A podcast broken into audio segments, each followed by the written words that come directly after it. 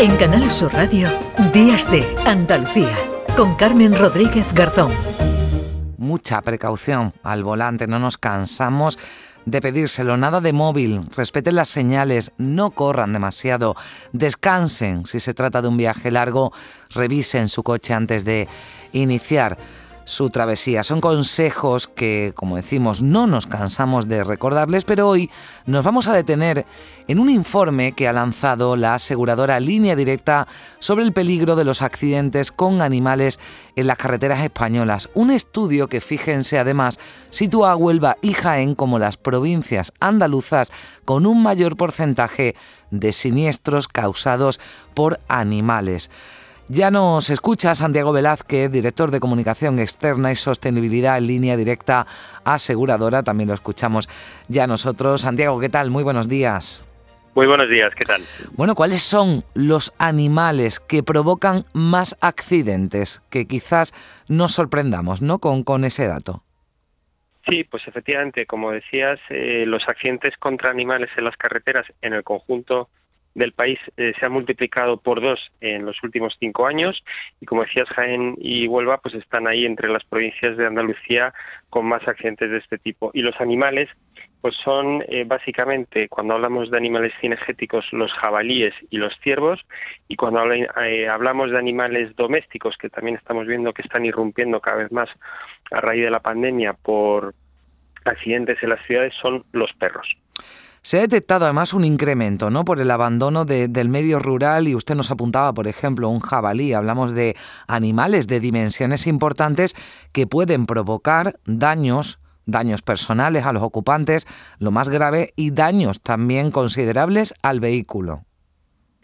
Sí, efectivamente, son accidentes eh, que suceden en, entornos más bien rurales, en carreteras convencionales, y son accidentes muy violentos, ¿no? con grandes posibilidades de que el coche se salga de la vía o que vuelque, y con daños efectivamente muy considerables tanto para el vehículo como para las personas que viajan en él. ¿no? Hay que pensar que la fuerza del impacto de un accidente contra un ciervo adulto, por ejemplo, a 60 kilómetros por hora equivale a 5 toneladas de fuerza o contra un jabalí a 3 toneladas y media, con lo cual accidentes son accidentes muy violentos. Hmm.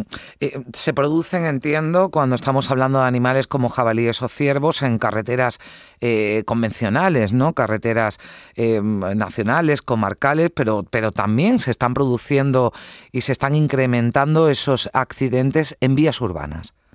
Efectivamente, se han multiplicado también por dos estos accidentes en, carretera, como dice, sobre todo estas convencionales de doble sentido, que son las más peligrosas en entornos rurales, generalmente donde los cotos a las fincas pues no tienen valla o la, o la administración no ha vallado esa carretera. Y efectivamente, a raíz de la pandemia, como decía antes, hemos visto que también eh, se han incrementado de manera notable los accidentes en las zonas urbanas, ¿no? Y esto, pues, se suponen ya el 22% de los accidentes totales eh, de los animales en, en, España, ¿no? Que se producen en el entorno urbano. Mm, entiendo que porque esos animales, ¿no? Buscan eh, comida, buscan alimento, ¿no? Lejos de, de, las zonas donde deberían estar y se acercan, ¿no? A entornos urbanos y esto también puede provocar accidente. Pero hablaba usted, claro, eh, en cerca de cotos donde no hay vallas, donde no hay seguridad, pero debe haber señalización para indicarnos el peligro. Debería haber señalización. Lo que ocurre es que ahora eh, hubo un cambio en la ley eh, que, regulaba este tipo de accidentes, que fue en el año 2014, eh, por el cual ahora es responsabilidad del conductor determinar que el animal contra el que ha tenido el accidente es de una finca o de un coto concreto. Antes, lo que decía la ley era que la responsabilidad la tenía el coto o la finca o la propia administración por la carretera, pero eso ha cambiado. Y efectivamente, pues ahora es más difícil determinar de quién es la responsabilidad porque es difícil asignar el animal contra el que uno ha, chocado a un coto o a una finca. Bueno, esto es tremendo. O sea, la responsabilidad del conductor por ese cambio legal del que usted nos hablaba de, de hace eh, ocho años es el responsable de un siniestro con animales, aunque no eh, se produzca, aunque no haya un mínimo de seguridad, no, no esté esa valla instalada para evitar que el animal escape. Totalmente. Y además, eh, fíjate que la ley deja muy pocos resquicios para reclamar con este cambio, ¿no? Porque solo puedes reclamar cuando es un acto de casa mayor, es decir, quedarían excluidas, por ejemplo, pues caza de aves o cazas de mamíferos más pequeños como los zorros. Tienen que ser una acción de, eh, colectiva de caza, es decir, que si el animal ha huido por una acción individual de caza, mm, estaría excluido también de una posible reclamación.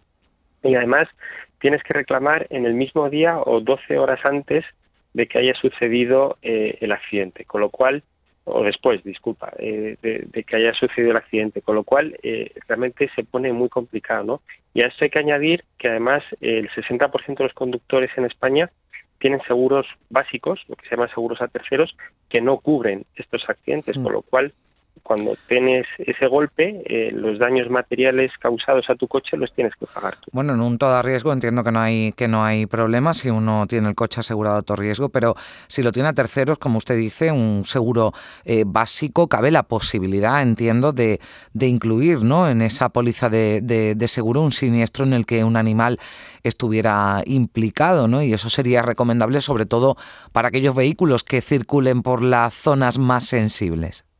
Eso es, o sea, el que tiene el seguro a todo riesgo o todo riesgo con franquicia no tiene por qué preocuparse porque lo tiene todo cubierto.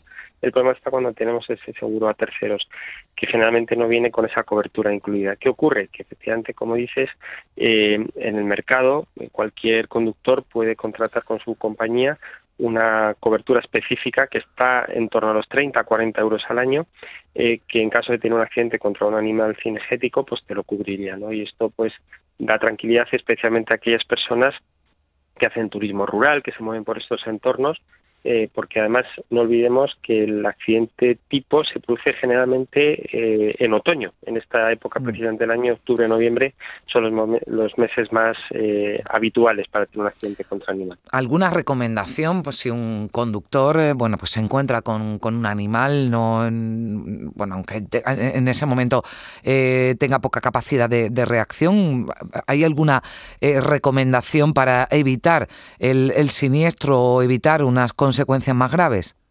Sí, yo diría dos, tres cosas muy básicas que efectivamente es difícil evitar, ¿no? Porque cuando vas circulando a 70, 80 kilómetros por hora e irrumpe un animal en la calzada, es tan precipitado todo que cuesta reaccionar. Pero básicamente las recomendaciones son, primero, no dar volantazos. En la medida de lo posible, mantener recta la dirección del vehículo, porque si, como no sabemos cómo va a reaccionar el animal ni hacia dónde va a salir, si eh, intentamos esquivarle, es probable que nos salgamos de la calzada y tengamos un, accidente grave, ¿no?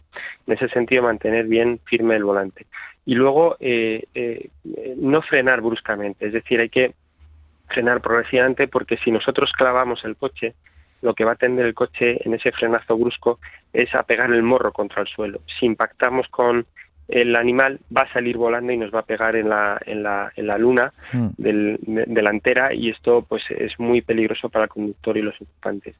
Y si ya hemos tenido el accidente contra el animal, lo que hay que hacer es eh, llamar a los cuerpos y fuerzas de seguridad del Estado para que levanten atestado y determinen eh, bueno pues la gravedad que pueda tener el, el animal para que lo lleven a, recuperar o, al centro veterinario oportuno y sobre todo luego para poder reclamar al coto o a la finca. Mm.